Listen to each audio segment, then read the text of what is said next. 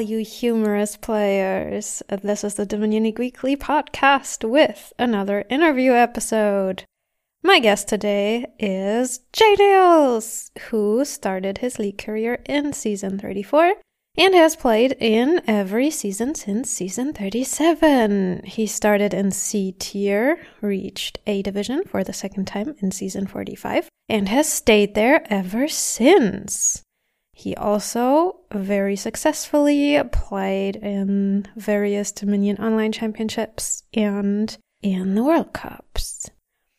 I am so happy he agreed to do this interview with me because, as you all know, he is one of the more elusive members of our community. He doesn't really post on Discord at all. Um, so he's one of those players where you really have no idea what they're thinking of the game, what their opinion is of certain treasures, of pronunciation, or how they feel about Frozen or about Johns. But fear not, dear listeners, you'll get your answers on all these burning questions today. Quick note before we start we recorded this interview before the release of Seaside Second Edition. And now, without further ado, here's JNails. Hi. How are you? Doing just fine. Well, we start with a very important question that I have been asking myself ever since I first saw your username. But wh- what is your what is the meaning behind your username? It's uh, actually very cryptic. Uh, my first name starts with a J. Mm-hmm. My last name is Nails. Wow! an entirely unrelated course of events. I, my username is J Nails. Wow! I would I would never yeah. have expected this.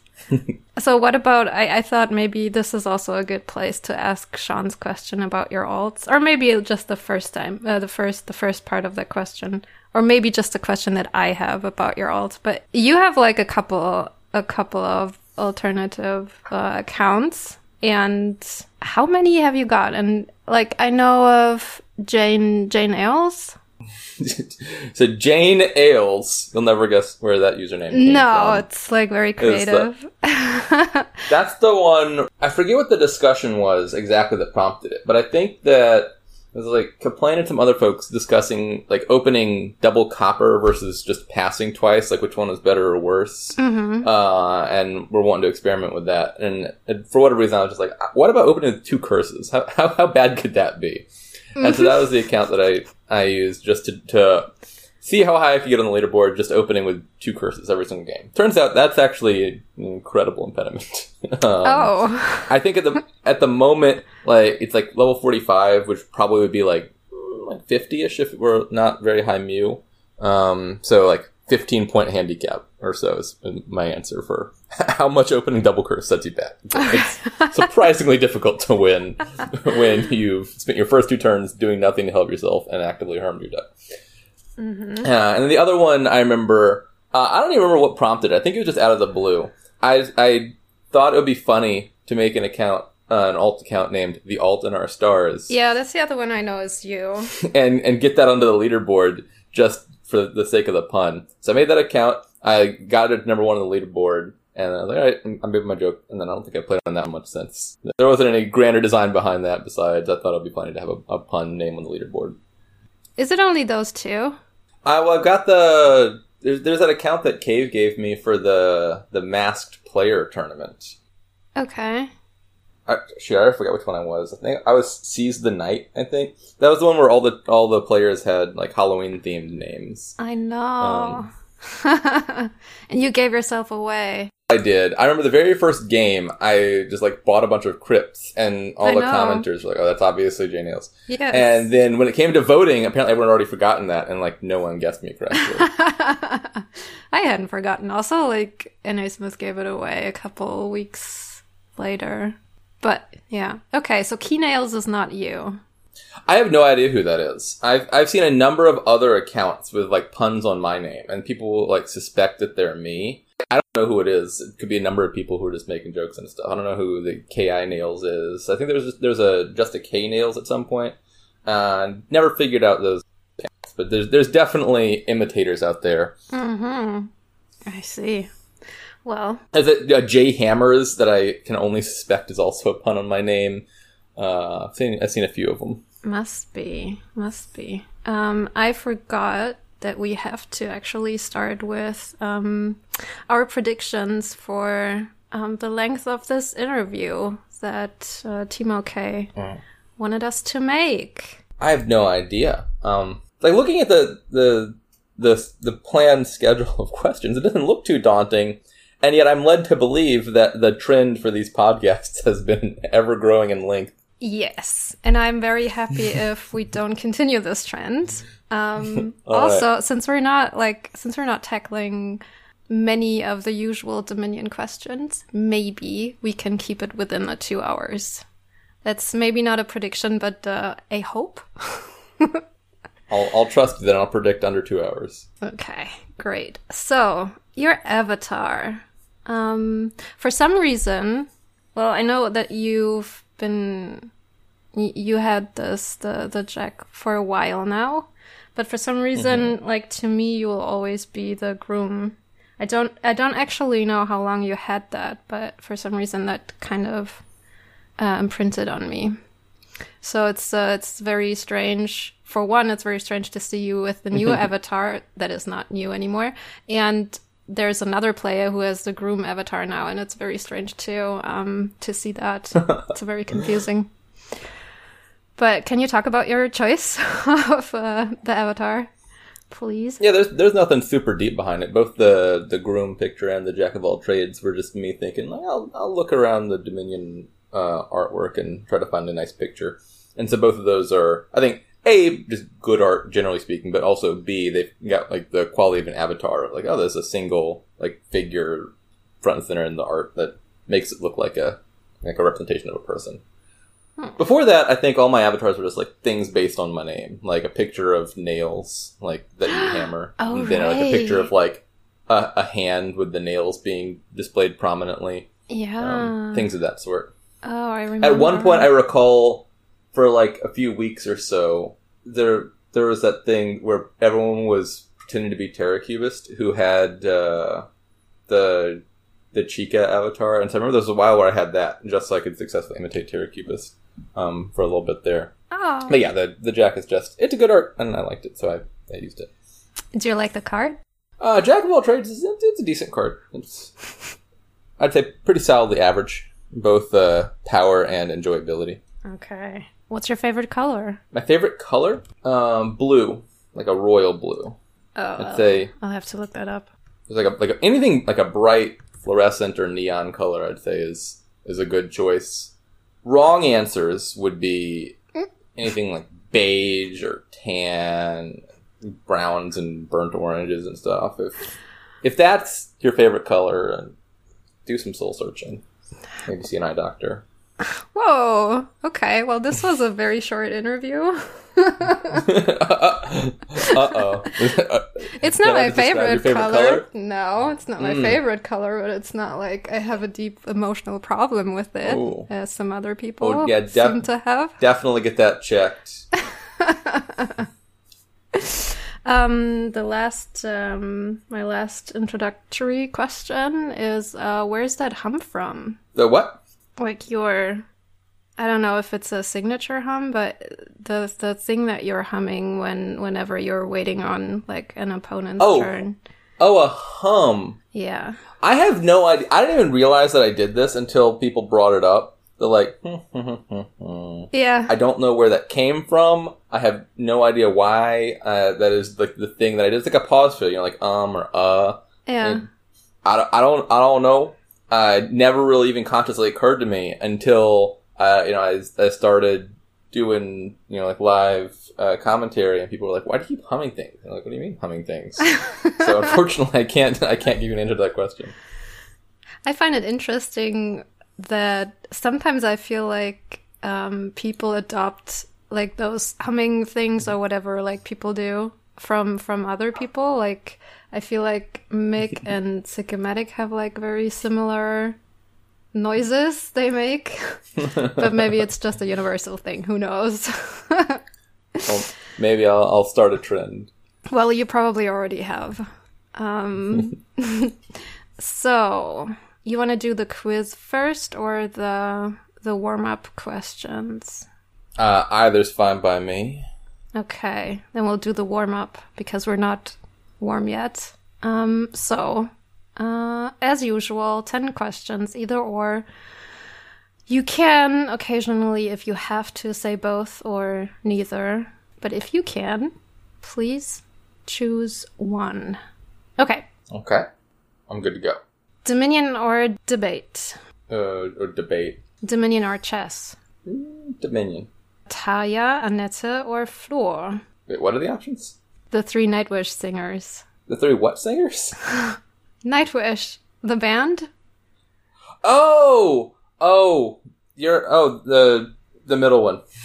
uh, Okay. yeah. Which I'm pretty sure is the least popular answer. I feel like everyone either likes like the OG Nightwish lineup or like the more modern one. And, uh, I, I like the like, the, the songs in the middle there, I think, are some of their best. From an outsider's perspective, it's just really funny how that's like such a big point of contention with this band. Yes.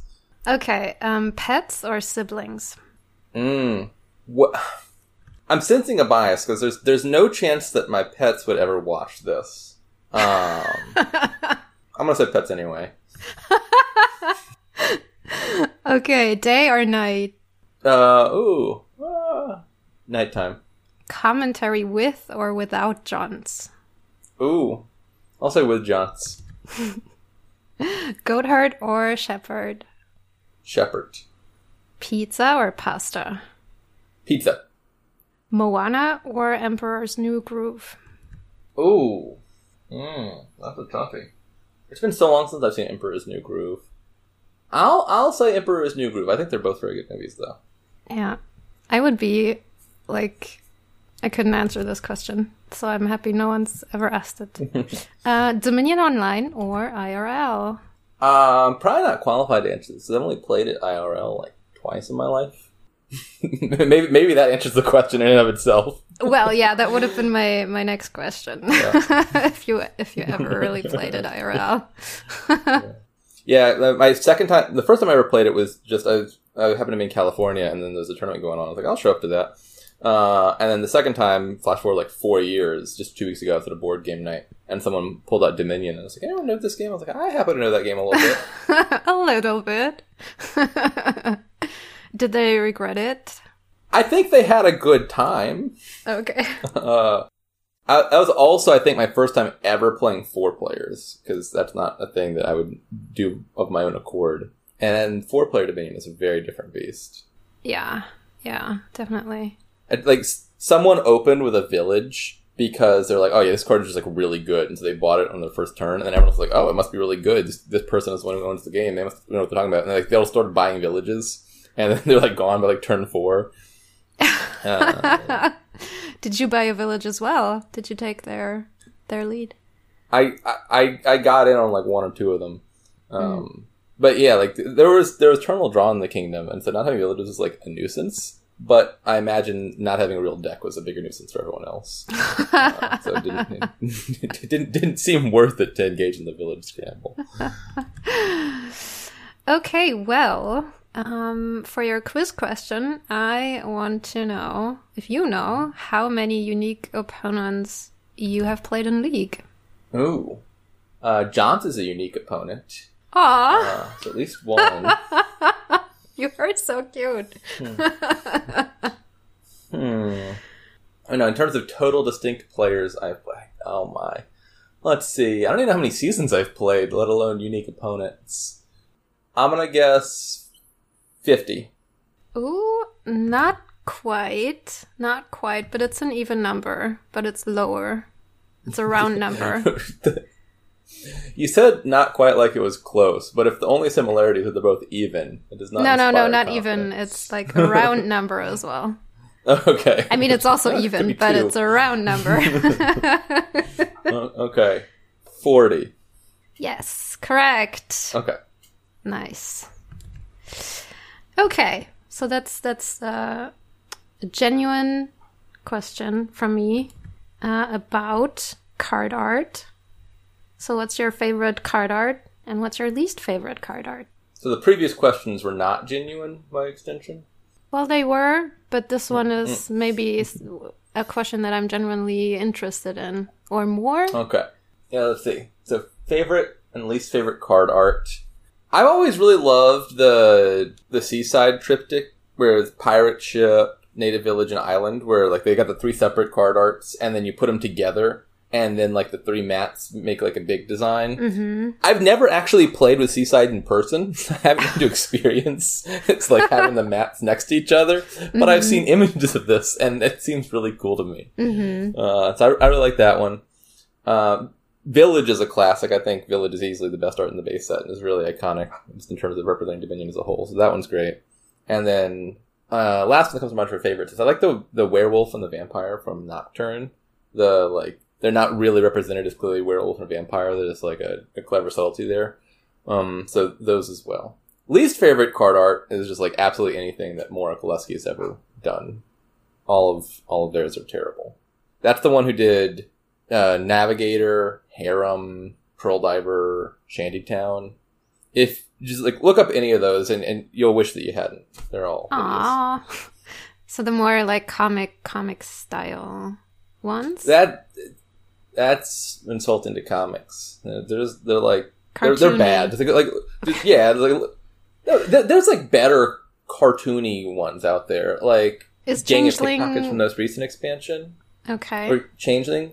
Okay, so that's that's not the same artist. No, Mora Koleski just did those four that I listed from Oh. Intrigue and Seaside. Okay, Yeah, I see. some of the. I'm not a big fan of the cartoony ones myself, just in general. Mostly, be, not not like intrinsically, but just because they don't match up with the the broader theme of most cards, and so they kind of stand out. But like, just evaluate on their own merits. Changeling is fine, and Gang of Pickpockets is fine, and so forth. But I mean, you, you look at Shantytown, and you will re- revolt in terror. It's not a pretty card. so harsh. Well, I mean, we're talking about the worst of the worst here. My, my opinion on those particular cards is going to be quite low. Sure, sure. So we've talked a lot about like Dominion stuff in like we have talked about it last year and you have talked about it in the other interviews before, but I don't think I've asked you about the desert island. Um, so if you're going to the desert island, um, where you can only bring the base set in one expansion, what would the expansion be? Hmm. For the most part, I think the better expansions are just all the recent ones. You know, like anything adventures and onwards. I guess if I if I have to play an expansion that's only ever going to get paired with the base cards, well, then maybe Renaissance. I would say is is probably like the most similar to base among the good expansions because it's like relatively simple. I think design speaking. Uh, so I'll say Renaissance, but anything like no, I was gonna say anything Adventures Onwards would do, and that's not true. Nocturne, while a good expansion, is like it's not a an expansion I want to bring because you don't want a kingdom that's like fifty percent Nocturne. Nocturne is like you throw in one or two, and the kingdom gets better. You, you add like five or six, and it gets weird. Aw, sadness. That's not a problem. It just means it's, it's a good it's a good later expansion. It's a bad like only expansion. Okay. Would you bring like an another expansion if it was if you would only bring an expansion and not base? Ooh, uh, maybe depends on who I'm expecting to play with, which I'm actually kind of confused by. Because if I want a deserted island, that might just be nobody. Like if I if I'm going to encounter like people native to the island who've never seen Dominion before, I probably want to bring base so that I can you know teach them the game in simple terms. If I'm like trapped on an island with you know Johns or someone, God forbid, um, maybe we just skip base and bring like menagerie and adventures or something. Maybe you can bring Bijou. Have you have you taught Bijou how to play Dominion yet? Is what Alibi wanted to know. I have not. I don't think her attention span is long enough for that. Hmm. Do you think he, she might try to eat the cards or tokens or something? I would not put it past her. She has this problem with like you know like all of her, her toys. She just like loves like eating them. Like not not things that are supposed to be eaten. You know like like ropes and stuff. You, mm-hmm. you leave the rope out and you'll just, you'll see her like lying on the floor like chewing little bits of the rope off. So if she's willing to eat like strands of rope, I would I would not be surprised if she ate tokens or cards or mats or Okay. whatever else comes in a physical dominion box. I'm really not sure. keep the box somewhere hidden on the on the island so she doesn't get to it. You have to bury it. Yeah. Do you have any players you are always looking forward to playing against, and if so, who are they? Johns. Mm. Yeah, Johns is always a unique experience, so he's up there. I also really enjoy playing Crabcat too, because usually whenever we're in the same league together, he'll agree to you know some random stipulations on the match, uh, force in a bunch of random cards to make it more fun. That's always an, an enjoyable experience. And who do you have anyone you would like to play against that you haven't played against yet? Ooh. Uh, yeah, people that come to mind. I've never been in the same division as Swordfish Trombone. Um, I believe that's the player who really enjoys four landscape kingdoms, which is understandable. Landscapes are great. And I would, I would love to, to match against them and just be able to play uh, four landscapes in all the games. That would be lovely. Uh, aside from that, uh, I'd love to play Donald X. That would be a that would be, maybe I have. Maybe Donald X has like a secret account that he plays on, and we, we met and I didn't know it. But Does he play the man himself. I I don't know. I don't. He his his uh, you know, official account on the website has zero games, but I I would have to assume that at some point or other he has played a game of Dominion two in his life, if only for you know practical purposes of Bold testing things out. assumption. Bold. And so, I, I, I suspect he'd be he'd be quite good at the game, but that's an uh, an assumption that I would like to see tested. uh, I, I've I have no idea. Like you, you would think that if, if he's been spending you know a, over a decade theorizing Dominion, that he's he's got to built up quite some knowledge. But I've Yeah. never, never seen it in action. There's this one video where Mic, Dan, Stef, and Donald X play, but it's it's been I I don't think I saw the the full thing of it, but it's uh, it's been a couple of years I think. Um, so they played four player. It was entertaining. Four player. Hmm. So Swordfish, Trombone, and Donald X. That's uh seems seems doable. The, the two natural answers. I'm sure everyone would give. Uh huh. Did you have um since last year or since we last spoke, which was in September? Um, do you have any recent memorable moments um, or matches that you'd like to share? There was one game I played recently on the ladder uh, versus someone who was in the 60s, so it was kind of competitive. Uh, where the the the deck that ends up winning uh, was it was the, the kingdom had like black market and gamble and stuff, so you could you could tell it was going to be like some shenanigans.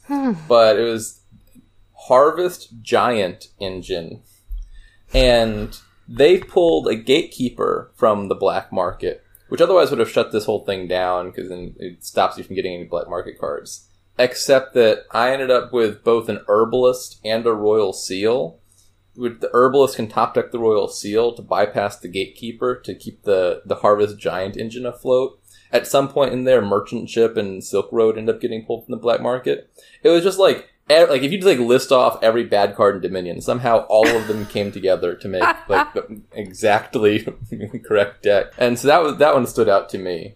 I'm trying to imagine it, but I'm uh, I'm failing. But it sounds glorious.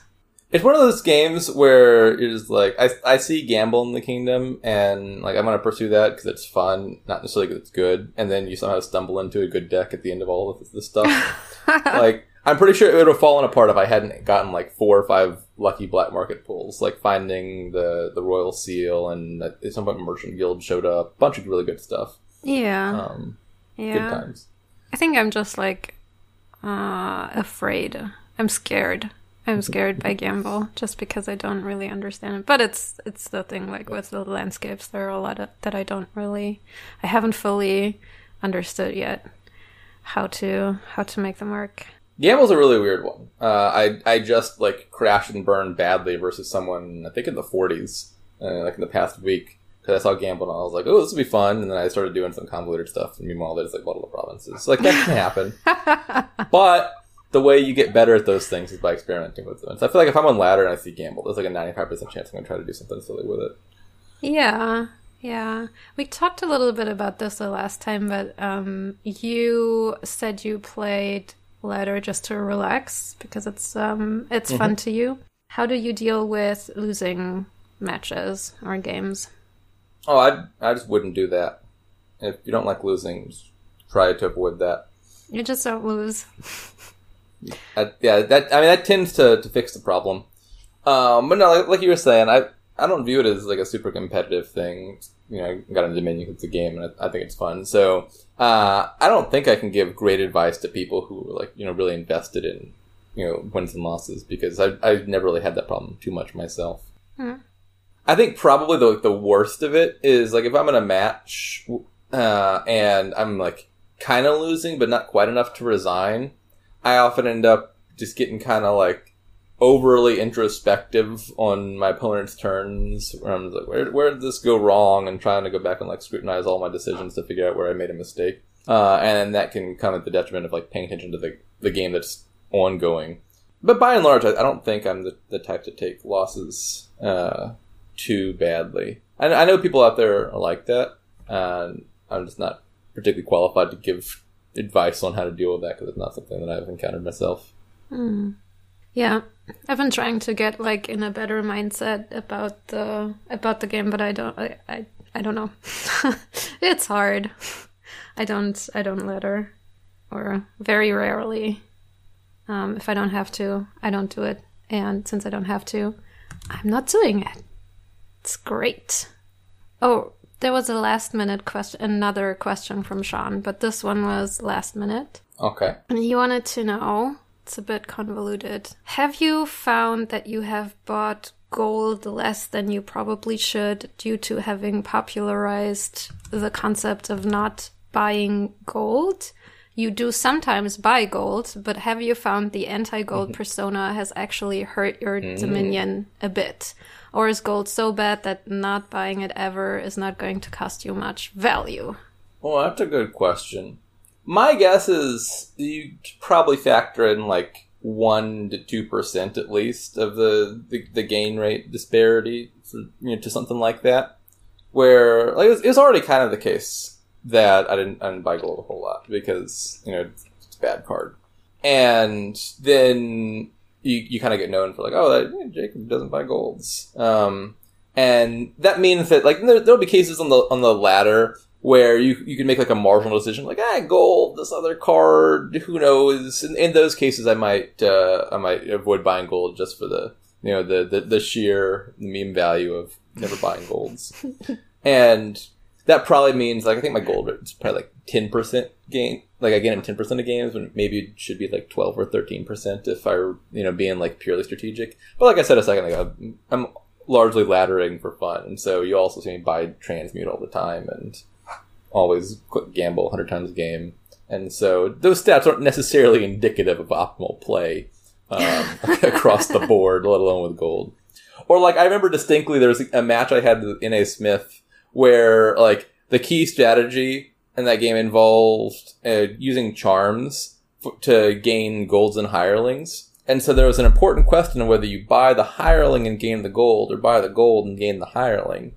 Naturally, I would buy the, the hireling and gain the gold. Of course. Whereas N.A. Smith intentionally did the opposite um, out of spite. yes. Um, so you know, situations like that definitely influencing the stats. I remember, um, I think that was one of your uh, matches against Johns that was a transmute game. And it was, I think you won that one, and it was very, very surprising. I remember that. Oh, I think I think it was a tie. That was it's the game. I mean, it, there could have been multiple transmute games. It's the one I'm thinking of. I think it was like way back and forth. Like I was in the lead. I somehow blew a lead for reasons other than the transmute. Oh, that might have also played a factor. And then Johns had a win. Johns missed the win, and then it ended up in a tie at the end of all of it. It was that was it was quite the show. yeah. Um, but yeah, that was, that was, and then later there was a pirate ship game in the same match. Yeah, I, I don't remember the pirate ship, but I, I distinctly remember the transmute. yeah. That was fun. So, Ask a Boy wanted to know what your favorite tournaments twist would be about. Twist as in uh, four events.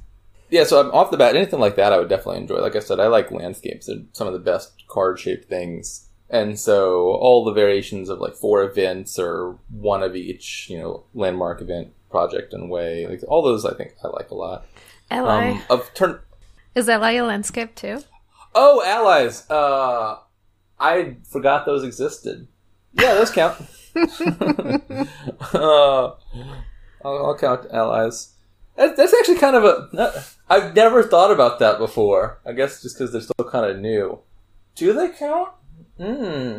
Because they're like kind of, kind of a landscape, but kind of not because they're you know intrinsically tied to one particular card in the kingdom, and then the ally is really just kind of specifying what the card. I don't know. That's that's a question we'll have to ponder. Do allies count as landscapes or not? I was And- just going by by form because they're the, the, Yeah. the shape, like not form. You're right. They are they are factually an, a landscape orientation, but you know, ontologically, do they have the innate characteristics of a landscape? I don't know. I'll have to give that serious consideration. Yes, please get back to me about it. Yes.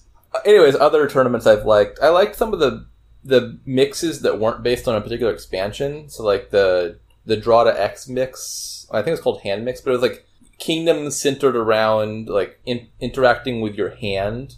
So like discarding lots of stuff with artificer, drawing back up a library. Those are fun decks. Mhm. Friendly mix was a nice one because attacks was the worst. Uh, if I had to pick a tournament that hasn't happened yet, I would try to make like a a gamble mix. Oh, no. Where like every kingdom has gamble, and then you force in a bunch of cards that are like really good when you click gamble a million times. So like poorhouse and so forth. Uh, and so that every kingdom you have a strong incentive to do the, the weird gamble centric non standard engine. I would enjoy that a lot. I don't know if I would be good at it or not, but I would enjoy it a lot. Have you ever hosted a tournament? Have I ever hosted a tournament? I have not. And you, I feel like you play in almost every tournament. At least it, it feels like it. But very many. I think I'm hit or miss in terms of which tournaments I sign up to. Often depends on like the time of the year. I consistently play in League is the one I play most often. Mm-hmm. What's it like to play test new cards? Playtesting new cards is a good question. It I feel like it's really not that different in terms of the experience that you'd get just playing the cards right when they come out. You know, like uh, the first day the expansions drop and you get you play all the new cards. Like I, I always enjoyed that that week, like the, the first week when everything is coming out, like for Menagerie or for uh, Renaissance, which I, you know, I didn't playtest any of those. The, the like the release week is great, and I don't get to experience the the sheer fun of release week because I've already played all the cards and it's not new to me. Mm. But it's like that experience is just like a little bit earlier. Like, oh look, these are cool new cards. What can you do with those? That's always fun. Downsides are these are often like still in development, and so sometimes they're like they're a little bit buggy, and, and so you know every every once in a while there'll be like a card that's just like oh the problem is it doesn't work right, uh, and so you, you got to deal with that. Um, but like that's part of why you're playtesting have to find the bugs. But yeah, I don't, I don't know. I can't give t- too many specific examples. I don't think because by, by its nature I'm not supposed to. But uh, I've, I've enjoyed playtesting. It's it's a fun time.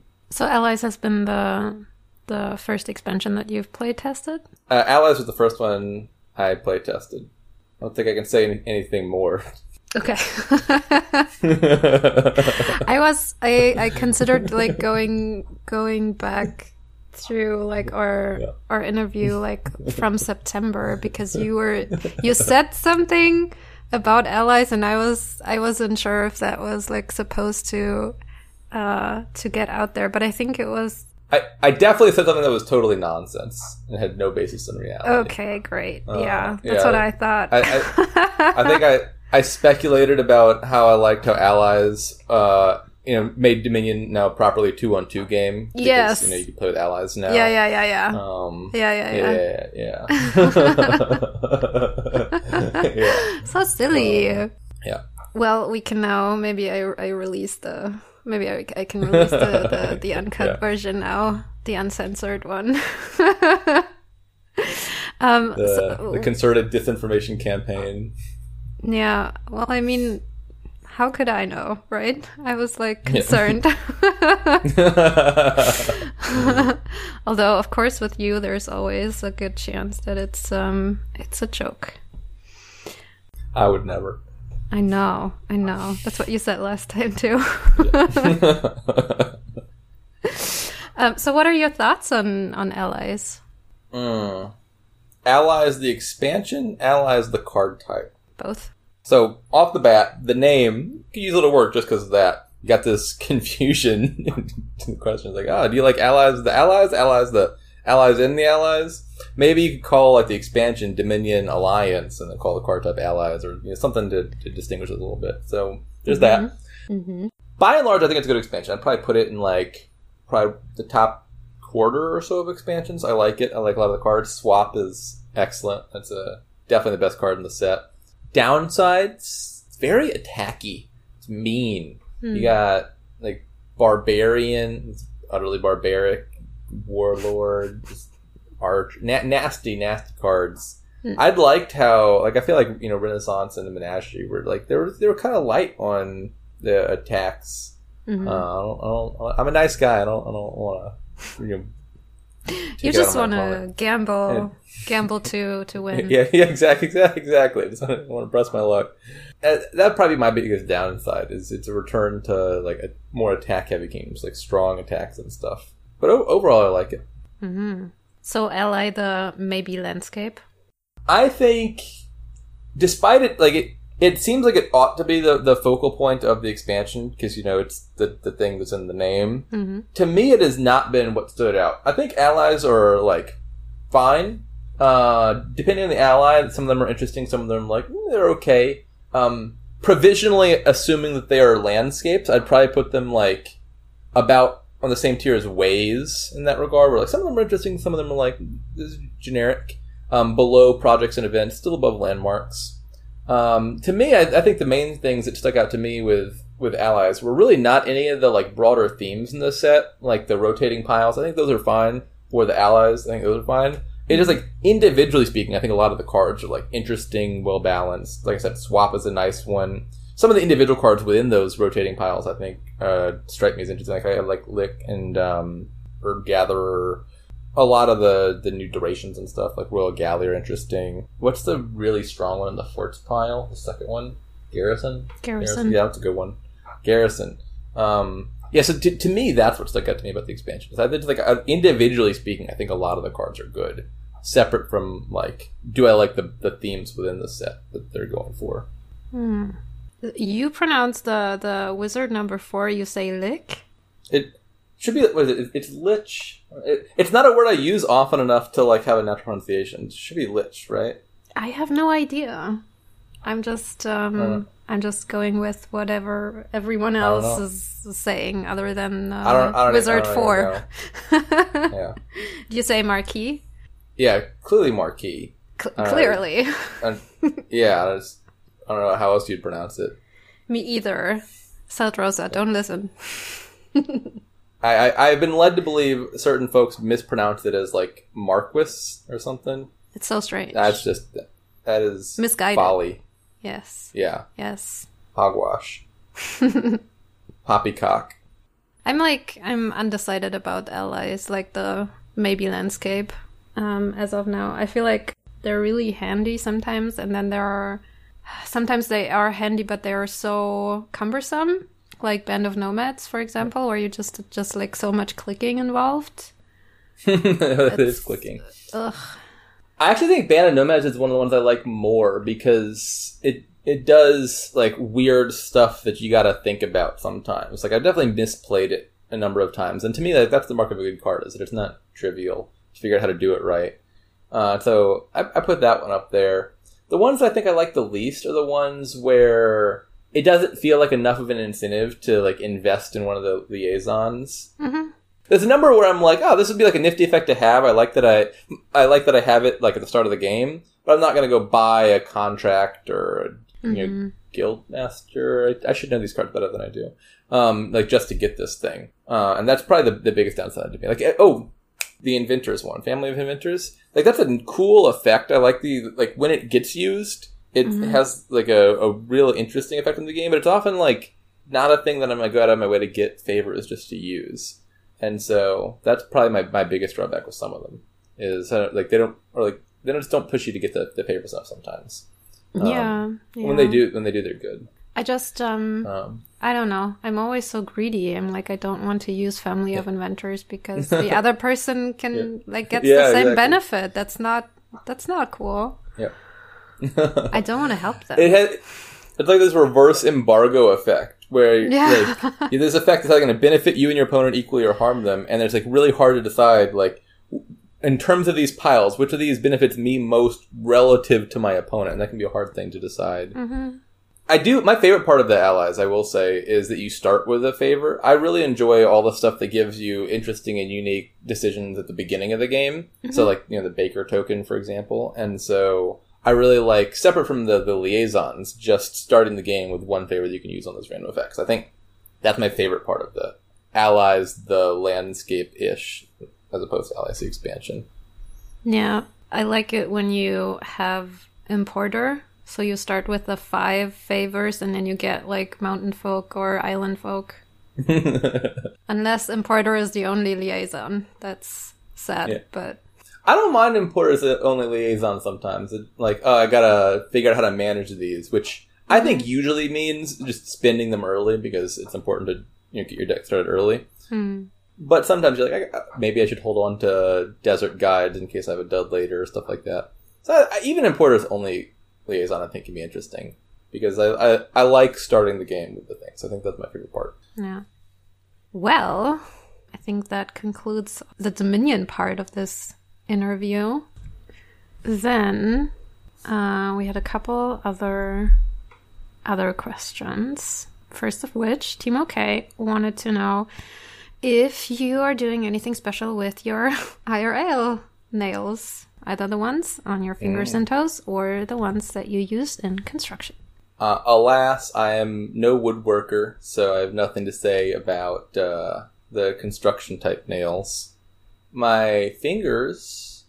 Uh, I guess one interesting fact is my thumbs. I have incredibly wide nails on my thumbs because my thumbs are short and stubby. I think that is called brachydactyly. Whenever I have to remember the name, I just Google Megan Fox thumbs because I know she has the same thing.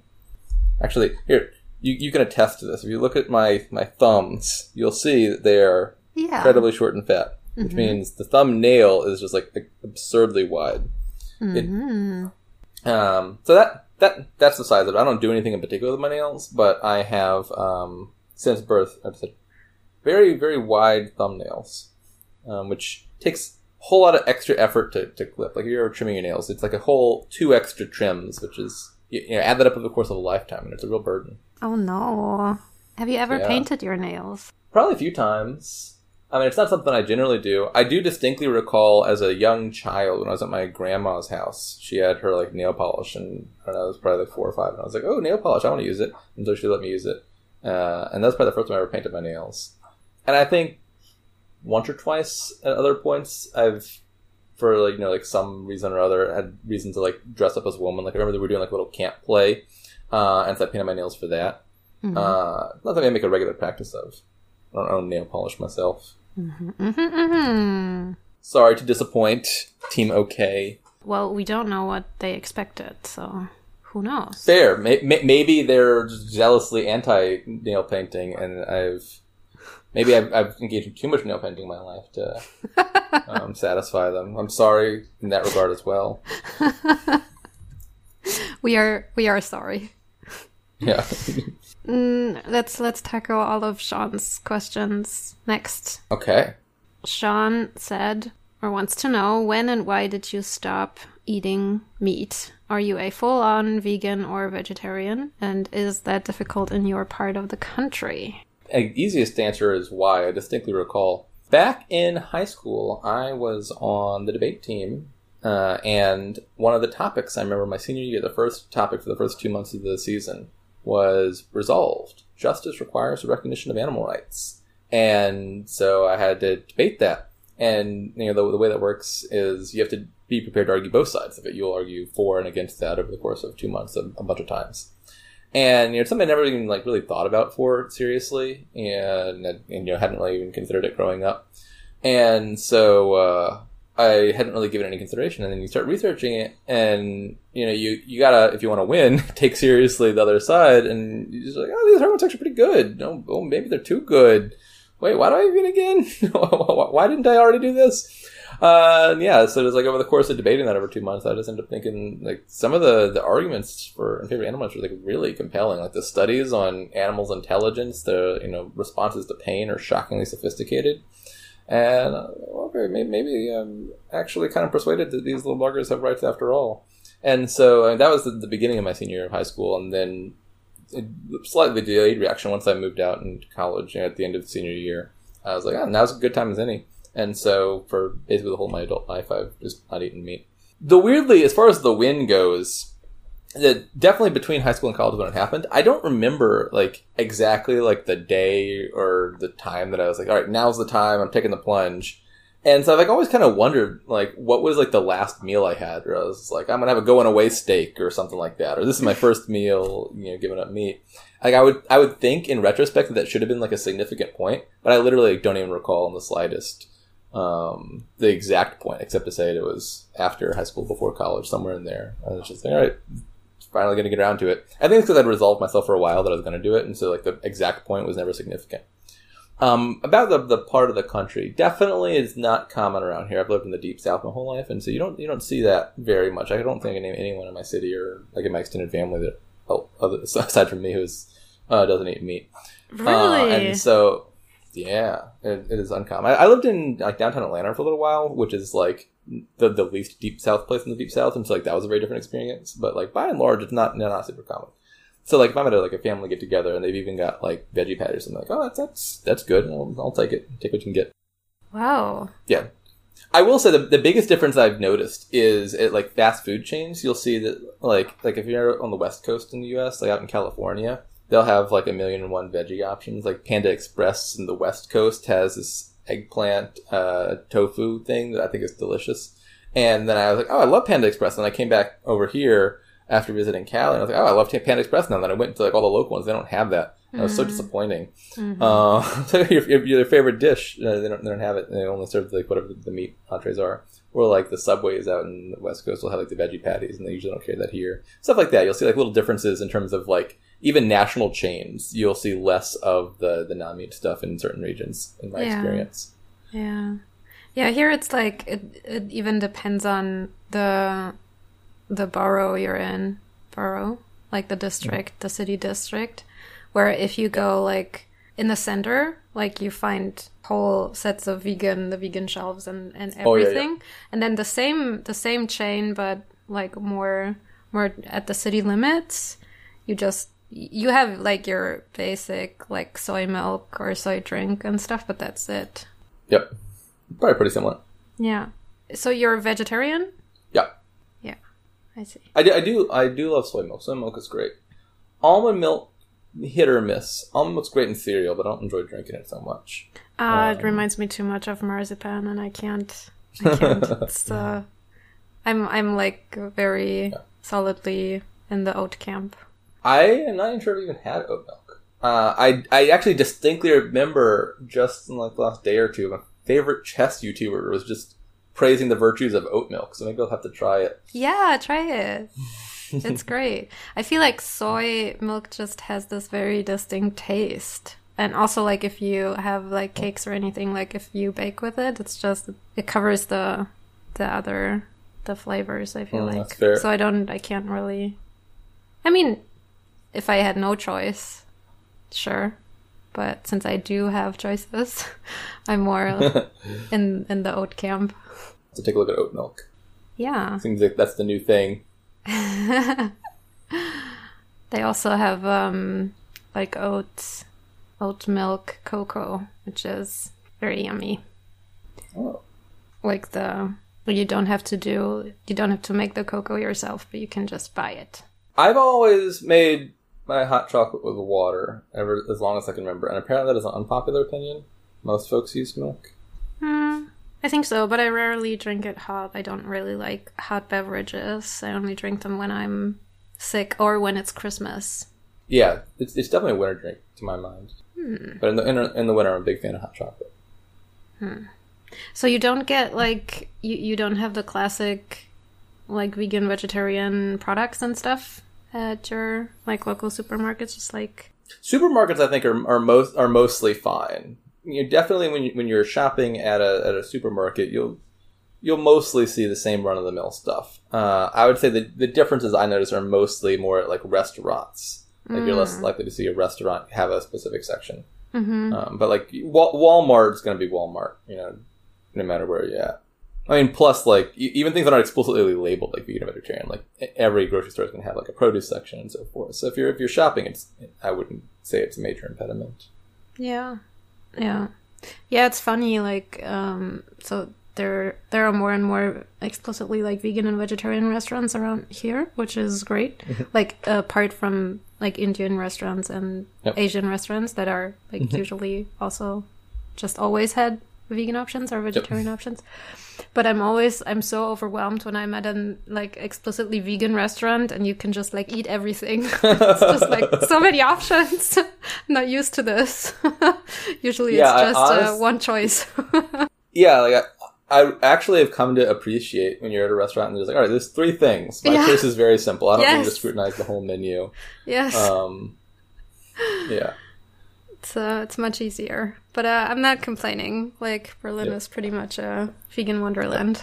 Um, so Sean also wanted to wanted you to talk about Bijou. You said you had like multiple pets. Uh, just the one. Okay. Uh, my my previous dog Dixie passed away last year, so there was a brief overlap there where I had two dogs. Um, Hmm. but for about better part of a year now, Bijou's been the only pet. So you're more a, a dog person. Yes, I feel like sorry, cat people. Like I don't dislike cats, but cats feel like pets for people who don't like pets. Like they're they're lower upkeep if if you're you know not super invested in the animal. Um, like I don't want to spend a lot of time on it. Um, but they're also like they're, they're lower affection. Like I've, I've had cats in my house growing up and so forth, and it's just like oh like the, the cat is involved, but they're they're like they maintain their distance. Cat is more like a roommate that you you see every once in a while when you're like coming and going than it is like a family member. Dogs are family. Cats are uh, Acquaintances. residents. okay. yeah. but cats are so cute and they're so elegant. They're so beautiful. Sure, but so are dogs. I'd say at that that point counts equally for both. It's, um, agree to Like on the on the spectrum of, on the spectrum of animals, you like dogs, and then you got cat, and then it's like fish, and then pet rocks, and then like no pets at all. Like cat cats are they're they're on the spectrum of of petness, but they're not full on pets. okay. I guess. I don't I don't have any pets. But if I would I feel like I'm I'm always intimidated by the idea of having a dog because I feel like dogs are so needy. See, it's not, people who don't have pets like cats more. Cats are pets for people who don't like pets. you're, you're not disproving my point here. I mean, the thing is, like, I would already have a cat if I had a bigger apartment, which I don't have. And I don't want to, like, confine That's a fair. cat, like, to Yeah. my shoebox apartment. So, mm-hmm. That's fair. And you could go the, the pre-cat step, which is just like have a fish or something in a bowl. no, that's, like, terrible. Tamagotchi. Okay, yeah, that, that, that would work. I could see if I, if I can take care, Yeah. uh, take care of that. I don't. I don't. I don't get. I don't get fish. We had fish when I was really young, and they feel more like a like an art piece than a pet. Yeah. Like, what do you, you don't. You don't. You don't do anything with your fish. Like, oh look, I, there's fish. Yeah, I know, right? I want to touch. Yeah. I want to touch. I can't touch fish, so yeah. it's a problem. yeah. um, yeah, Sean also uh, suggested that we use um, Bijou as uh, for the cover. I, I can get a picture of Bijou. Nice, that's great. I'll use a a panda a panda picture, I guess. Aw, I, I can see it in my mind already. It's gonna be beautiful. Okay, so debate. I also want to talk about debate. It's not only Sean. I want that for for the record. um, first of all, my question about debate is so many years ago when I was visiting the US for the first time, Um, I also went with someone to their debate meeting, whatever. Mhm. And um, the thing that I remember most from that like thing was that um, everyone was talking really fast. yep, that that is that is the main takeaway. Is that still the thing? And if so, why is that? Yes. Uh, so anyone listening who's unfamiliar, you can probably Google it and you'll see people will speak at like 400 words a minute in at least some debate events. And I would say it depends on the event you're competing in. There's you know a number of different styles with different standards for that. Uh, and the basic answer is this: if you're competing like locally, say you're going to like a tournament in your your county for the weekend, you're probably getting you know parent volunteers or teachers. And for those people, you're, you're going to speak at like the same rate of pace as everyone else, and you'll get what you would expect, you know, a debate to look like. It's like, and I do declare, blah blah blah blah blah. Um, at the bigger competitions, and again, this this is dependent on the event, but you'll get judges who are more like experienced judges, and the focus is a lot more on the arguments rather than the presentation. So it's not so much like, did you say this well, as like, did you answer each argument point by point? And in that context, there's a, a lot of strategic incentive to get out as many points as you can. Not just in terms of like total number of points, but like total number of things to say about a given point. Right? Like you want to introduce more studies, or you have more bones to pick with theirs. And so the, the meta just kind of evolves in a direction of speaking very fast. And it's not even so much like a actively like I want my opponent to miss stuff or like not catch it, as you kind of accept that you're both going to do that, and you're doing that because you got a lot of things to say in a finite amount of time. And so, like collegiate debate, for example, is incredibly fast because you know they're all very experienced at that point. Um, but yeah, it's not all like that. It depends on your event. I've judged you know rounds where it's like incredibly slow. I've judged ones that it's you know maximum speed. Um, you, you see differences based on both the event and like how big a deal it is. The more national you get, the more competitive you get, the faster it'll get. How do you how do you even judge that when someone's talking so fast? Do you like record it and then listen to it in like half speed? Uh, no. If you do it often, you just kind of get used to it, and, note taking is, is definitely essential. So, like if I'm judging, I have an Excel sheet open, and I'm just typing stuff down as they as they go, and then I'll review that afterwards. If you're debating, you probably are doing something similar. Uh, when I was debating, I often wrote it down on paper. You have shorthand, uh, where you like you abbreviate a lot so that you can write that fast. Uh, I distinctly remember an episode of might have been Cold Case, one of those like crime dramas where this is like ludicrous um, portrayal, but not like totally inaccurate, in which the murderer had written like a threatening note in debate shorthand because the murderer had like murdered their debate partner or something. And they like scribbled it down with a bunch of symbols that no one could decipher, and so the, like the, the detectives were going around trying to find someone who could decipher the shorthand. And then, then the people were like, "We can't. Everyone uses their own. There's no one who can tell you what this means but the person who wrote it." And like that was like actually the plot of like some crime drama in one of the U.S. shows here and like that's silly but not like totally inaccurate in that people just kind of develop their own shorthand for writing more quickly. Uh, and so you'll see a lot of abbreviations stuff like that. And so you're, you're definitely taking thorough notes either as a competitor or as a judge. But you know chances are the people listening can't understand what's going on. How did you start debate, and what do you like about it? my parents told me I was too argumentative and I should join the debate team when I was in middle school. and so I was like, yeah, yeah, sure, I'll do it. Uh, and so then when I got to high school in ninth grade, I'm signing up for clubs. I'm like, oh, a debate team. Well, I'll go do that.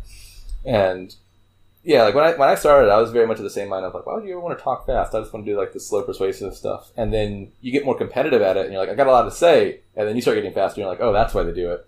And so then I'd say as, as time went on, like I debated in high school and college, you you end up progressing naturally towards the, the, the fast speaking style that you thought was weird when you started. And that happened with me and happens to most folks. Mm-hmm. Did you did you speak like that fast before, or did that come with debate? I've been told that I speak very quickly, and I have to imagine that is something of a byproduct of debate. I don't know. Certainly, this is not the like the rate of speech I'd speak in a like an actual competition. Ends up being much faster. Can you can you give a sample? I could probably find recordings of me. It is something I will say that if you want to speak that fast, that requires a lot more active practice than if you want to like people to follow, you know, that, that quickly. And so if you're looking to be competitive, a lot of the people at the high end will do regular speaking like practice and speaking drills where like you just practice reading at a fast rate of speed. And I, I haven't competed since college, and so I would be well, uh, probably out of shape. Um, but I'm sure I can find a, a sample of me speaking at that speed um, back when I was in good form. If we want to add that in or something. I will concede no RBIs because hard debate is good debate, which impact turn to all three shells because it means they should be thankful I made a debate hard for them. Explicitly concede chilling effect too because that means no theory against theory because it chills legitimate theory, which takes the first shell because that one's just an RBI in disguise. Now condo negatives one uncondo. Anything else is a voting issue because reject the argument is that thesis of conditionality. They consider the class standard that kills in-depth education because the next side steps all app responses by taking the path of least resistance. This vote doesn't solve because not specifically about straight turns and because it forces the action through arbitrary hoops like not making perm versus obviously non-competitive picks and at least to their offense too because this vote is super illogical and arbitrary. The TVA was also conceded solves all the education offense because you can consider every opportunity cost pre-round, no reason two in our choice is key. Now, not concede util shoot, but they dropped literally all app offense. Best settings show that dictators uniquely use weapons to violently press events, which kills millions and oppresses millions more. It outweighs the magnitude because it's cyclical and accumulates over time, whereas their own impact card of the D only quantifies that at millions maximum, and Zika and Ebola already happened and killed far less than that, which means the app outweighs because one disease doesn't kill. It is a problem. Like, like for example, I'll have practices sometimes with like students who like just want to have like a, a, a round or something like that and I was like, I, I can't speak like I used to. Slow down for me. uh, and so, um, yeah, definitely, I, I am slower now than I was. You know, flashback like four years or so because it's it's something that you like you lose if you don't if you don't keep up with it in terms hmm. of maximum rate of speed. Why did you stop competing? In in college, once I finished college, it's a you know, it's a scholastic activity. So high schoolers and college students do it, and then outside of that, it's uh, you know you're coaching or judging and stuff, but you're not actively competing anymore. So so there's not no after college debate, n- no competitions. There was some random. I, I forget exactly who hosted it. Was some EA thing that they hosted. That was like a big debate competition that Indiana was free to join, and me and a friend of mine joined it, and that was real fun because it was it was hosted by some I think British folks, and people all over the globe were competing, like Australians, Indian, UK, and it meant we had to wake up at like 3 a.m. because it was hosted in European time. Um, that's the only time I've like done post college debate was there's one random one off event. And they're like, yeah, sure, we'll do it. Uh, that was fun, but uh, I don't think there's really a scene for like c- competing after college. It's like a very much a like a, a high school or college activity. You got a little bit of middle school as well. That's so that's so strange. It seems like a very specific set of skills that it's like weird that it's such a such a like neatly defined time frame in which to cultivate that. Well, I mean, a lot of the skills end up being applicable to other stuff you do. Like the research aspect will translate to if you want to go get your PhD, or the argument aspect will help you in law school and stuff like that. And so, like, even if you're not doing like formal debating, a lot of the stuff ends up still being relevant. I, I, it would be really cool to me if there were like a pro debate league, like there were pro sports league. I would, I would turn into that, uh, or turn, tune into that. um, but no, I don't think such a thing exists. And, you know, the, the closest I can think of is like the presidential debates, which I would not call like a model of particularly, uh, you know, good, good debating. That's yeah. like 80% sound bites. Do you miss it? Hmm? Oh, do I, I thought you said, do you listen? Like, do I listen to the presidential debates? And I was going to say, like, unfortunately, yeah, sometimes I tune into those. Um, I, I enjoyed the competition. I don't want to say like, generally like, oh, I wish I could do that more. Um, but definitely, like, I, like I, I gave an anecdote a second ago about how it has informed my, like, ethical views and political views and so forth. And so, like, I'm, I'm glad I did it. I'll say that. Hmm. Definitely one of the, the better activities I'd recommend for high school if you're at all interested in that also, I guess the, la- the last, since this is basically me plugging debate at this point, is if you're at all worried about public speaking, uh, I think it's great for that. You know, that's like one of the people's number one fears is speaking in front of people in public. Mm-hmm. And I'm pretty sure I would have been one of those people, you know, if not for doing debate, because I'm naturally like very introverted and not the most outgoing. And so I could imagine a counterfactual world where I'm in front of a crowd and I'm like super terrified. But if you were just used to that and you're like, oh, I'm good at speaking, then it becomes more of a, oh, I get to show off how good I am at you know public speaking and oration and stuff. And mm-hmm. so I, I definitely never had any problems in pre- presenting uh, or speaking in public or anything like that. Um, I think largely that's a result of you know tuning myself to that over the course of a number of years. Yeah, yeah. For me, that was theater. I was gonna say we don't have debate over here, but we definitely do. it's just not a not such a, an established thing, I would say. But yeah, I was more the theater kid, and that definitely helped me. Also helped me with uh, public speaking and stuff. Yeah, it seems very similar. Getting up in front of a crowd. Uh, Mhm. Definitely a good time to practice that. If anyone here listening is in high school, and like I want to sign up for something, go check out debate or theater or something. You'll Yes. probably value your ability to present in front of large audiences later in life. Yeah. Okay, and what Sean actually wanted to know is uh, what your favorite debate topics are, or were, I guess. Yeah, favorite debate topics I've seen. There- There's a bunch. I've been around a while, and they, go through them pretty fast. Uh, just to throw out a few that I thought were particularly like educational. Organ procurement policy actually might be one of the like most unexpectedly fascinating topics I've encountered.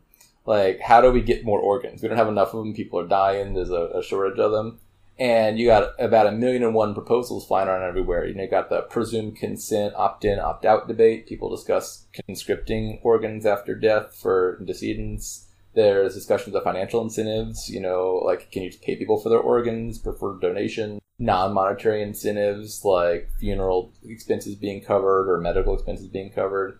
A lot of different interesting policies. A lot of you know studies back and forth, ethical issues about autonomy and consent. Uh, whole lot going on there. And I remember like that was the topic. Like, that's weird and kind of random and specific. And then you research it and you realize this whole breadth, and wealth of you know, literature that I thought was very interesting. And uh, well, now I got really strong opinions about organ procurement policy as a result of having researched that one.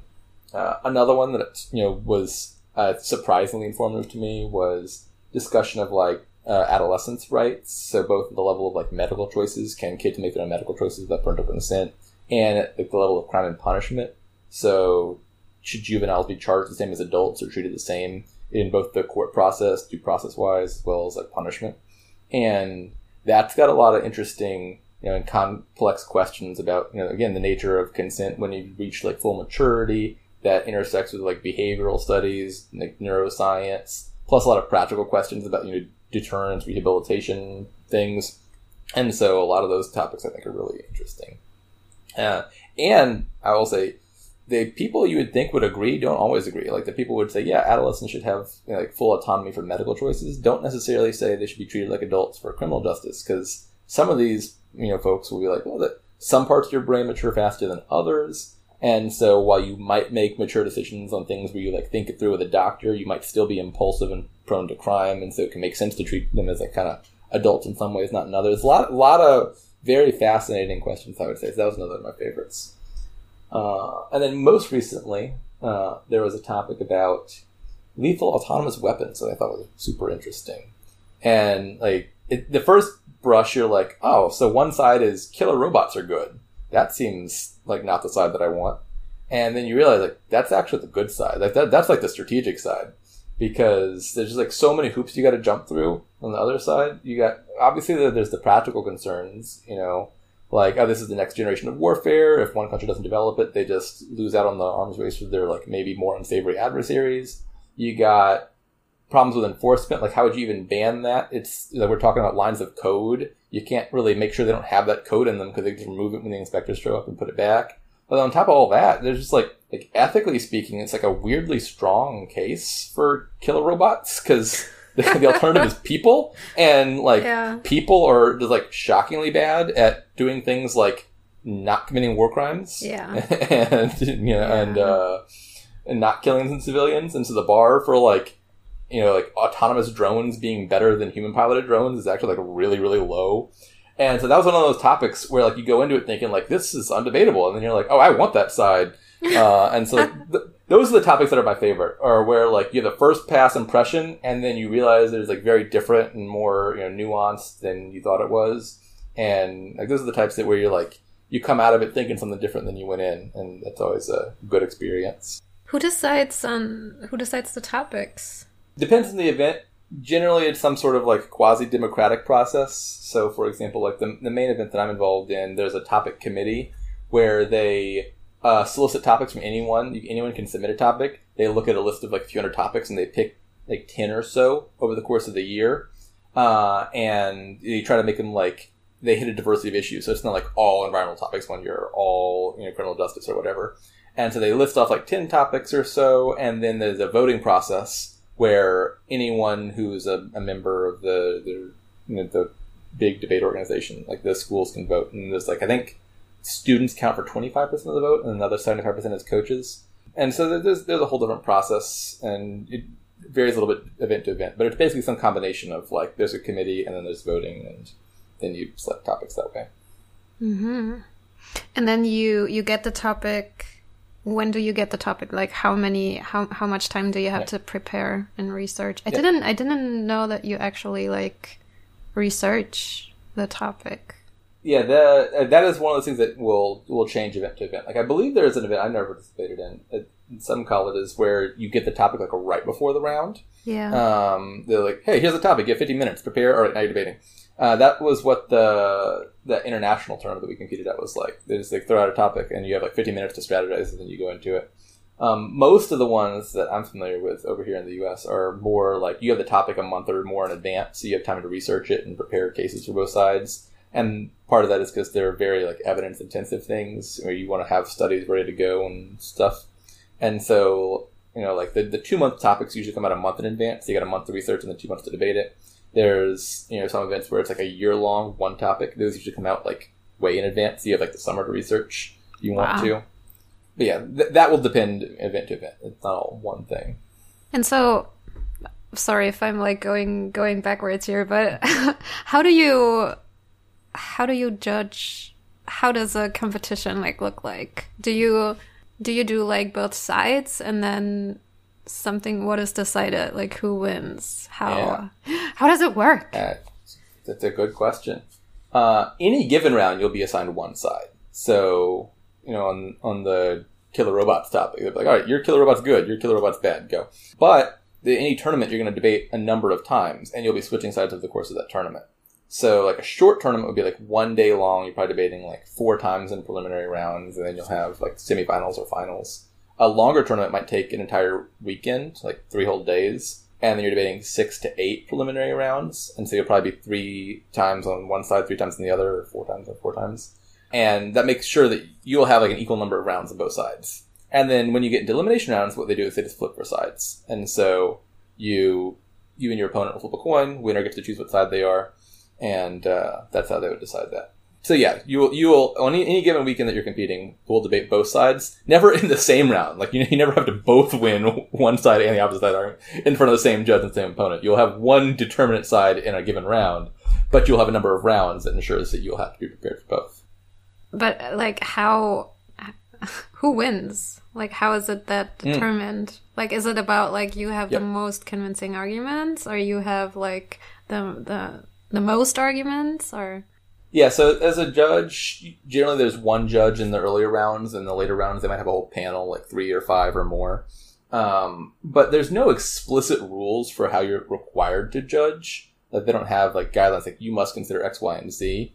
Uh, generally speaking, the the more experienced judges, it's going to be mostly focused on your arguments. Like you try to be as neutral as you can. You're not like, well, I, you know, personally, I just really love AI, so I refuse to vote for a ban on killer robots or something like that. Like you're, you're not supposed to do that. And so, the, better the judge, the more it's going to be you know, considering specific arguments in the round. Like, oh, you like they brought up this point, you didn't have a good response. That ends up being significant. I would say again at your more local levels, you know, more like casual, you know, county wide competition. You have a lot of parents and teachers judging, and then it's just like who knows what they're going to vote based on. You know, like hmm. imagine your mom or dad being put in the back of a room, being like, "You're a judge now. What are they going to vote on?" No idea. They they could be like, "Oh, that side was dressed well and spoke persuasively. I don't know what they were saying, but their words resonated with me." You know. I remember, for example, like I, I won a one of my more significant rounds. It was like one of the first legs I needed to get to the tournament of champions. I, I happened to just have like a, a panel of like total, you know, unex- inexperienced parents, and one of the judges was like, "Yeah, you had that one question you asked in cross examination, like way back at the beginning of the debate round, that just really resonated with me." And I'm thinking, like, I didn't like that didn't come up again at any other point in the debate round. Like we just like agreed on that and moved on. Okay, and, and, like- I kind of felt bad because like I won the round because this judge was just like this one random question you asked like 30 minutes ago was just like I like that. Yeah. I voted for you on that. And I'm like, like I, I thought I won, but for reasons wholly unrelated to that. Thanks, I guess. Um, so like you, you never know how how that'll go. there you usually want to just be kind of more holistically persuasive, do your best imitation of like a presidential candidate, um, because you know th- those people are superficial for a reason because they're appealing to the average public. Any any other thoughts about debate? Mm, about a million, but uh, we would fail to fulfill our two-hour time limit if I said everything I had to say about that. Nothing uh, off the top of my head. Okay. I think it's a, it's a very interesting sport. Yeah. I mean, like the little insight that I got 10 years ago was very strange. but Yep. um y- you're making a good a good case for it. I didn't know it involved all this um all this research. I think I was Yep. Kind of I I I like the idea a lot that you just um train to uh, deal with uh, a certain topic. And also like it's usually like broader societal issues right? The the topics that are Yeah. chosen. So i think it's great to get like younger people involved in like political and, and societal questions. Yeah i guess i just didn't know enough about it but it um it sounds pretty cool it's a, it's a bummer that it just like stops Yeah. after college. But I guess then um, you have like uh, certain career paths that you can follow if if you want to, if that's um, that's interesting to you. So, Discord. What are your three favorite Dominion Discord channels? Ooh. Uh, language is great. Love pedantic semantic arguments. Uh, gotta vote for that one. Mm. Matches is really useful in terms of knowing what's going on. That's one that you can kind of check. I have more than once looked at matches and been like, "Oh, look, I'm in a match coming up." Forgot that existed because I'd scheduled it like two weeks ago, and uh, so Mhm. that that it's often practically useful. Uh, for a third channel, I guess I'll say Kingdom Analysis. That one is some mixture of you know useful and entertaining. Post to Kingdom and get people to comment on it. Hmm. I'm trying to remember where I see you most often. Mm. You do hang around in moving pictures. hmm I don't think Yeah. I saw you in literature. Have I seen you in literature before? I'm not sure. Probably, probably more seldom. I think I've commented a few times. Uh, I remember that short story was being discussed. The Oh yeah, yeah, yeah, yeah. I I don't remember the title. The one with the the idol thing that tells the truth or lies. I haven't read it. I have this like Oh. strange aversion um, against short stories that I haven't haven't overcome yet. Fascinating. I think short stories are a pretty good medium. Yeah, probably. It's a me thing. It's, it's not about the short stories. The short stories aren't the problem. I am the problem.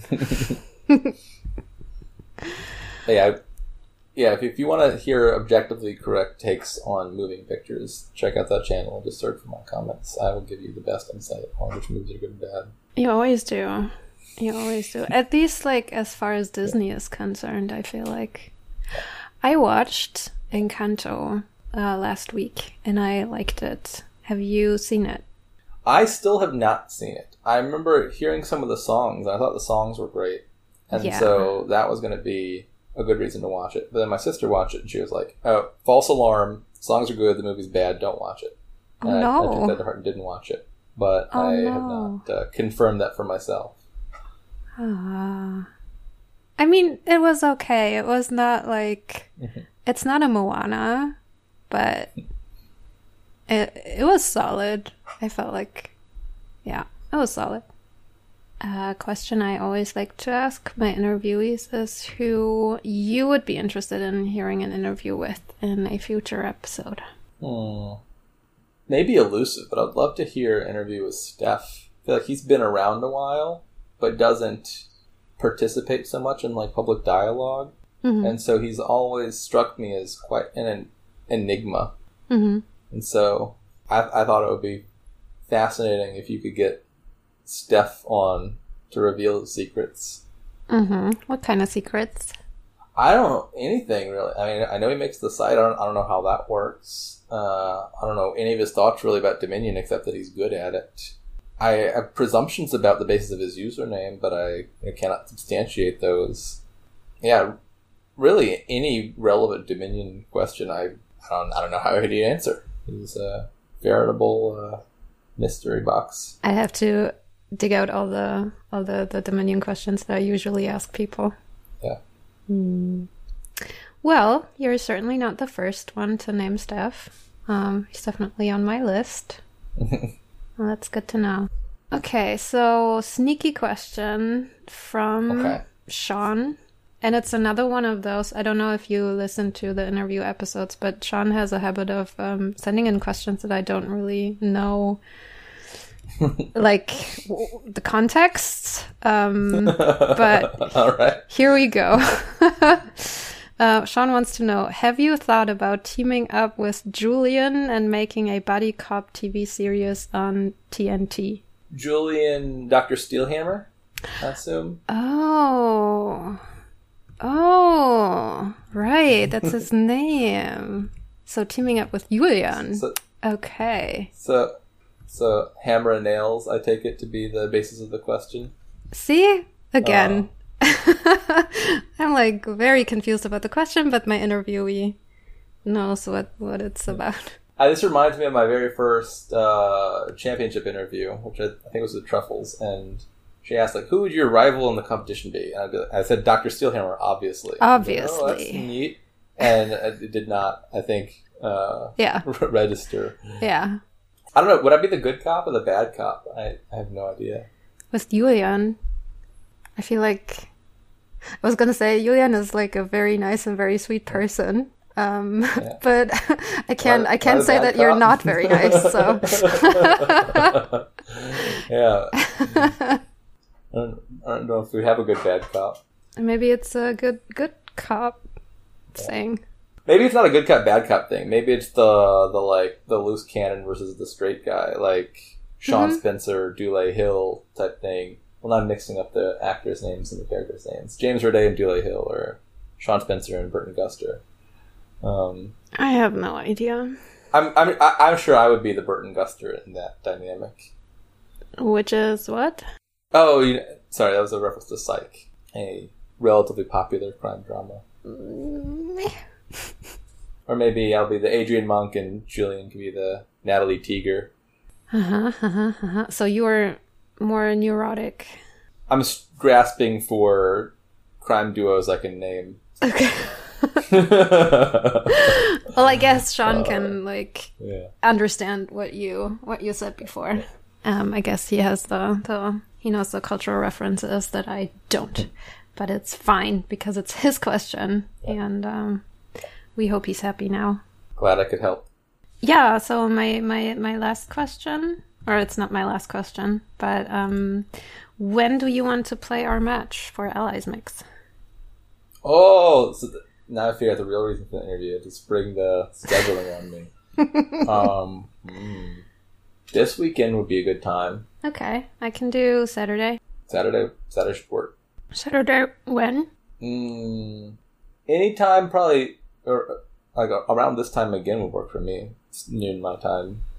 Okay, seventeen UTC. Yep, sounds good. Now everyone can know when our match is going to happen. Uh, no, because like you have to give me some time to edit this. Yeah, everyone will know when our match in fact happened. yes. Saturday, 17 UTC. Yeah. In the past. Yeah. Three weeks ago or two. um, okay, last question. Um, are we gonna do VC together for our match? Works for me. Can you do a good Johnson impression? Oof. Well, I can certainly try. Just get exasperated at all of your draws and blame Stef. Well, I, I feel like s- hasn't hasn't done that in a while. Yeah, and there has to be like a, a level of tongue in cheekness to it. Like you have to be like very ironically angry about everything. Yeah. The problem is I'm like not as quick as either of you. So, uh, but I, I will try. I will try. Great. That that was all I wanted to know. All right. Well, Do you have anything else to share? Is there anything else you would like me I've to got know? I've got a or the world. I've got a question. okay. question for you. Ooh. Okay. Uh, Exciting. Emperor's New Groove or Moana? No. No. Goodbye. All right. No, that is it's so tough because you know, like the tragic thing about Emperor's New Groove is that it has one song that is not great. Oh, which one's that? Like the title song. Mm. Yeah, if we're going by songs, I think Moana wins the landslide. I think that's got a number of the best Disney songs. Mm, I don't know. I don't know actually. It's hard. I feel like Emperor's New Groove is more like culturally iconic than Moana. yeah. Moana's got the, the soundtrack. I feel like Moana is just a good movie. Like it's very um it's so different from from other Disney movies. But Emperor's New Groove is just so funny and uh, and I, I can't decide. you are cruel. well, yeah, we could, we could talk about Disney some more to to reach the 2 hours. Most overrated Disney movie. Most overrated Disney movie. And why is it Frozen? I don't feel like Frozen is overrated, actually. I feel like there's a lot of Frozen hate out there. There, there is, and there ought to be more of it. Are you are you are you one of them? I, I'm probably all of it. If you've seen random anonymous accounts, just assume that they're all mine. all, all Frozen hate on the internet is actually one of my many alts. I guess, yeah. I don't know. Most overrated. I would have to say like Jungle Book or something. Ooh, that's, I don't think who has strong opinions about Jungle Book. That's a so you really don't like Jungle Book. I like it okay, but I don't think it's like the It's- best Disney. I agree. It's it's fine. Jungle Book is is okay. It's not exceptional. But the thing is also like the thing that I realized, which was actually because of the, the because I saw the Northman and it reminded me of Lion King so much because it's it's basically Lion King, and then someone pointed out that they're both like Hamlet versions, Yeah. and I realized that um, Lion King has kind of like imprinted on me from like such a young age that I just I can't conceive of it as like a it's like the story for me, the original story. So it just it doesn't make sense to me that it's a version of something else, which clearly it is, Yeah. but it just Yeah, Hamlet's just a Lion King spinoff, basically. right? Yeah. It's like the Lion King and like very dark and um and more death. Yeah. I mean, Lion King is really dark when you get down to it. The Mufasa dying in a kids movie, that's It's yeah, something. it's intense. Like I'm Yeah. I I guess like if you have a close relationship to your father, then that's like pretty pretty distressing to watch. yeah, or a stronger version of Wildebeests. And I- as I recall, it's pretty strongly implied that Scar gets killed too, right, by the hyenas. Yes. Eaten. Yeah. Yeah. Yeah, He doesn't get the like fall of a high thing yeah. death that all the other like Yeah. Disney villains get. He gets eaten. Yeah. I mean it's not a it's not a great movie. Maybe Lion King is the most overrated Disney movie. Oh, that's a that's a take. I think I think Lion King's pretty good. I don't know. So yeah, I mean like my I, heart I, I would accept. I would accept that as a hot take. If you wanted to say Lion King's mediocre, that's that's definitely swinging for the fences more than Jungle Book being mediocre.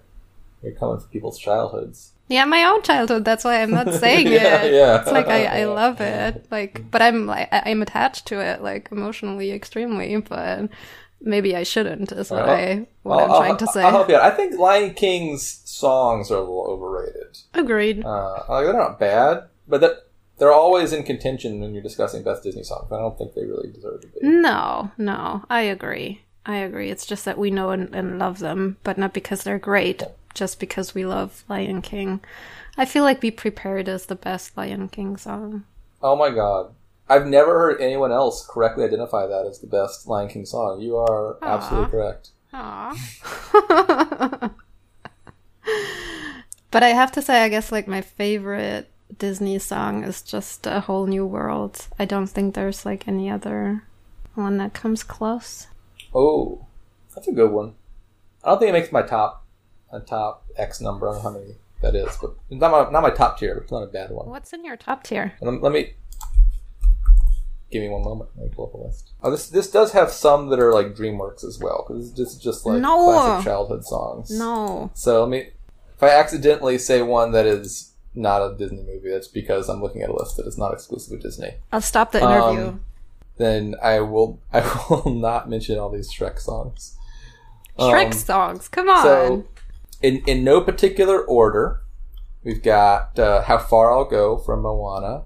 We know the way from Moana. okay, we know the way is great. "Honor to Us All" from Mulan. Uh, th- oh, some Hawaiian title that I'm going to pronounce wrong from Lilo and Stitch. "He Mele no Lilo." "I'll Make a Man Out of You" from Mulan. "We Are One" from Lion King 2, which should not reflect on the quality of that movie. That's a good song. "Colors of the Wind" from Pocahontas. "God Help the Outcasts" from Hunchback of Notre Dame. No. Touch this. What? You don't like God Help the Outcasts? No. Oh, what? Right, no, well- I, like, yeah, no. There's Hellfire like, from Notre Dame. yes. Okay, okay. Back on the right track. uh, Touch the Sky from Brave. Ooh. Another one where the song is uh, completely outshines the quality of the movie as a whole.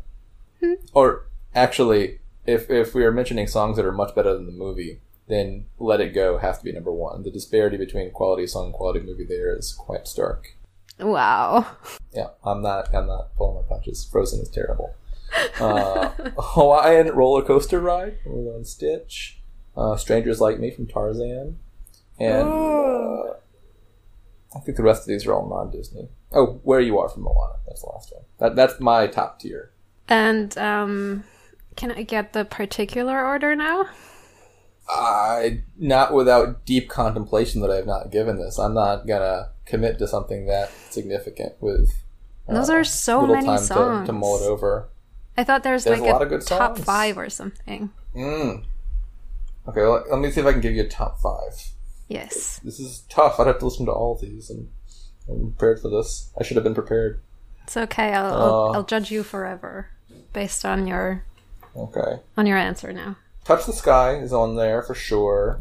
Uh, I'll make a man out of you for sure. Uh, oh, and after those two, I'll, I don't want to choose between the rest of these. That's that's tough. I'll, I'll, I'll list those as my top two. Okay.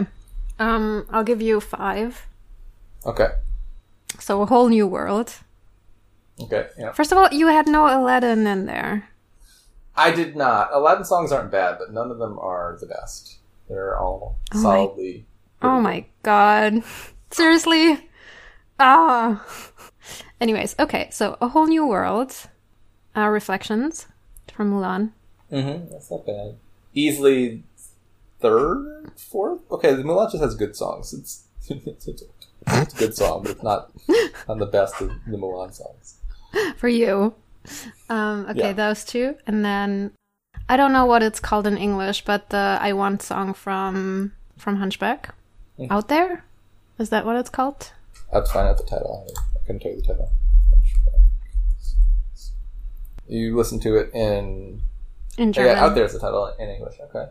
Yeah, I have like I listened to everything up until Frozen. I think I listened to everything in German, and now I listen to everything in in English. German or English, which is better in the context of Disney songs? Uh, that's a tough question um, because uh, most of the the translations are just silly um, because you kind of have to fit um, correct translation, like content wise, into this like pre-existing f- form of the, the the melody and everything. So Yeah, that's that like sense. very hit or miss, and um, you get like very very silly translations. Um, for Lion King, for example, is just like "Can you feel the love tonight?" is really really nonsensical um, in German, and then you also get like very kind of loose translations that sometimes alter the the content completely, which um, goes like very poorly sometimes. With Hercules, for example, that's like the the worst translation ever for Meg's song, where she, I think in English she says like I won't say I'm in love, and in German she says um, I don't want a man. like And then it's basically this whole thing like no means yes in the end. So that's really creepy. Um, but the thing is, because I like listened to all of this since I was four years old in German, like I'm incredibly emotionally attached to the German versions up until a certain point. So That makes sense. I was sucked into the music brackets and we had like 1992 and I submitted a whole new world and the Arabian Nights thing from Aladdin um, in German and because like no one noticed that it was a whole new world um, until it showed up in the game um, there was this uh, tie-in match because someone else also submitted a whole new world, but the original, the English one, and it was like very heartbreaking. Like if I every, every time I listen to a whole new world in English, it's just like this is so wrong. this is like clearly wrong. This, Wait, did those end up matching off against each other? well, there was a play-in where oh, like you had to vote. It was very close, I gotta say. It was not only me voting for the true version of a whole new world, but it didn't make it in. the, the the music channels are the the like you must never go there. The, the Discord server for me. Yeah, it was it was that way for me for a long time too. Very very heated discussions about things that I'm not prepared to to, to weigh in on. I know, and I feel like I mean, I never go to like this whole section of analysis, I think, so I I can't I can't really compare, but I feel like there's like so much traffic in the music channel and it's like 15 people in there and they just It's- it's uh it's amazing. Yeah, it's its own little world, Yeah. strange and distinct microcosm. Yeah. It's fun though. Like there was uh, a lot of good metal now for 1992. Feel like this is like prime directive that I shouldn't disturb the inhabitants of music with my outsider ways. Yeah. They Yeah. do their own thing.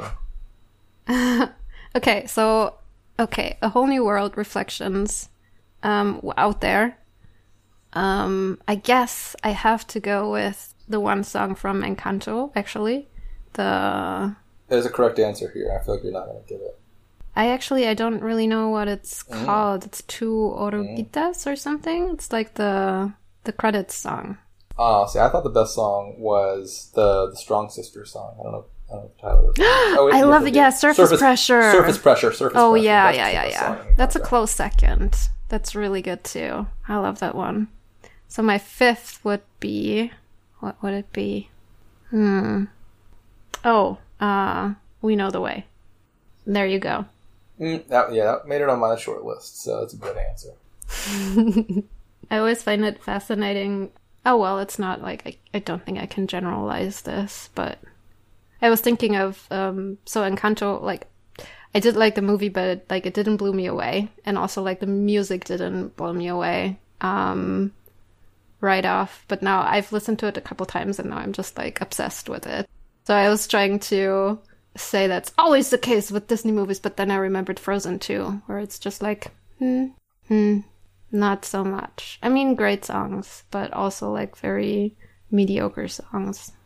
That's fair. I so, there's definitely some songs where like I hated it first and then it grows on you, and some, sometimes those end up being the best songs. Yeah. All right. I think I think I'm good with this. How are you? Alrighty. I was gonna say I think we, we've met the the goal.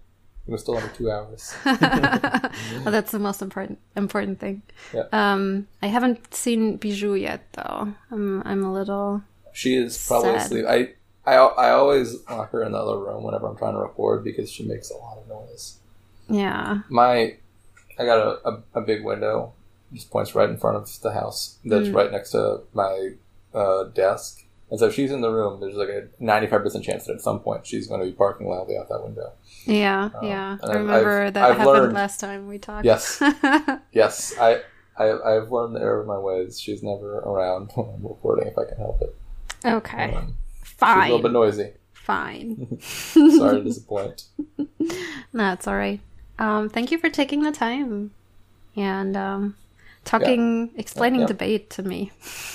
My pleasure. Oh, right. I always forget to say goodbye. So, goodbye. Hasta luego. Thanks again to JNails for taking the time. Thank you to Annie, Timo K, Shanahan, and Olivia1152 for sending in questions. Thanks to all of you for tuning in. You'll find a video of JNails debating in the show notes. And you can hear the complete four minutes of his debating that I've intercut in the interview. Now, the game has ended. Bye! I will concede no RVIs because hard debate is good debate, which impact earned to all three shells because it means they should be thankful I made a debate hard for them. Explicitly concede chilling effect too because that means no theory against theory because it chills legitimate theory, which takes the first shell because that one's just an RVI in disguise. Now condo negates one uncondo. Anything else is a voting issue because reject the argument is that thesis of conditionality. They consider the class standard that kills in-depth education because the next side steps all app responses by taking the path of least resistance. This vote doesn't solve because it's not specifically about straight turns and because it forces the app to jump through arbitrary hoops like not making perm versus obviously not competitive picks and it leads to their offense too because this vote is super illogical and arbitrary. The TVA was also conceded solves all the education offense because you can consider every opportunity cost pre-round, no reason, 200 choice is key. Now, not concede util strip, but they dropped literally all app offense. Best studies show that dictators uniquely use weapons to violently press events, which kills millions and oppresses millions more. It outweighs the magnitude because it's cyclical gold and accumulates over time, whereas their own impact card of the D only quantifies that millions maximum, and Zika and Ebola already happened and killed far less than that, which means the F outweighs because one disease doesn't kill all outweigh all global oppression, also outweighs the probability because they have a and three evidence says that the vast majority of violence in developing countries is internal, not external, and it turns the D long term because obviously instability creates the condition for more terrorism long term. Impact on improper extinction doesn't come first because they paralyze the there's always an honest risk of it and just immoral stuff like voting for the Holocaust if it costs 8.1% reduction in extinction. They don't access the future generations because their impact card doesn't say extinction, and the code evidence says the D is an probability which should start near 0%. Now, T arms sales, I mean, the minor evidence defines it as F and I'm at default to the advocacy which says military just have solvency question, but they conceded that poor countries cannot afford commercial arms sales, which is why we have to subsidize it, and Doyle is about training anyway, which is an independent source of offense. You should reject multiple drop the rate theory cells oh, without an RVI because it's functionally three nibs against me, which means a 7 to 1 negative skew. Reject the argument to solve the abuse, which means throwing out all three shells. Don't drop the argument on anything but conditionality because it turns, fails, and kills experimentation. Now, the second shell, counter the app, may make arguments about times and the negative may answer them irrespective of whether they're true or not. It solves literally all the offers because if it false, you can just beat it on the flow. Dropping the debater uh, is uniquely bad in this context because it means the negative wins by pointing out one false argument in the app, and it's understandable because I can't win by beating back one of your theory shells. All their RVS bad stuff is offense against them here. The content proper, they concede that there is a time to best studies go off, even if it's not perfect. The negative zero evidence to the contrary. Everyone flips negative, and time is with pressure commodity debate, which impact turns all this stuff means nuance goes app because we should have kept structural unfairness, otherwise we perpetuate the negative times skew. The arbitrary stuff links to them more than me because they're a bunch of blipping theory shells in the one and C uh, statistics of the least arbitrary. There's an independent assertion that's not just debaters making gratuitous claims. Now, the counterplan permutation do the counterplan nowhere near competitive because it's literally one exception. That's not a new principle. It's the app principle plus clarification because the app was never categorical in the first place. They say no ground. That's false. They can see there's tons of topic DAs like the whole Red Terror DA, Russia, China, Finland, sphere of influence, hedge DA, soft power. I could go on. There's plenty of cross-national data besides the topic. Default to actual experts, Troy and James 16. Plentiful or database studies use military presence, and reading. Link assistance negative human rights system reading for the Apodoc and studies by Bland Reveal a rover. He went well specifically true military literature. Thomas revealing 68 military in general has been the subject of periodic examination. This study takes as the most important issue the strategy which military, regardless of the form, contributing to the fact that they're less important than the purpose and implications and substance proper of the counterpoint. They've conceded a preemptive link to the Sullivan and Jefferson statement. Aid backfires makes it less likely to succeed. You should prefer evidence over assertions by a random NPR journalist because there's zero reason Chad is different than every other country in history, or why this time is the one time that works. Their own internal evidence that Boko Haram can already access bioweapons as try or die for the link turn, and their own impact card about far future bioweapons, not the ones Boko Haram has, so they're not access anyway, and the link card says spec ops are an alternative cause. Now, T, general principle, I meet the opposite political action, saying policy can only be about one regime is incoherent and disproven by the fact that I put the general solvency advocate Doyle and says the analyst the topic in general, which turns out topic A claims counter that must have been the topic of the general principle ultralingual 11 the article is submitted before non-representing gender categories resolved means the general principle prefer a review of literature Copen Paulo and the long six resolved opinion resolution and a review of literature indicates the term implies information in this would render atypical example the relevant market relevant this for their interpreting for they have not submitted the topic which is the only step for clash and periodic preparation they don't solve any of their often because their interpret is about implementation but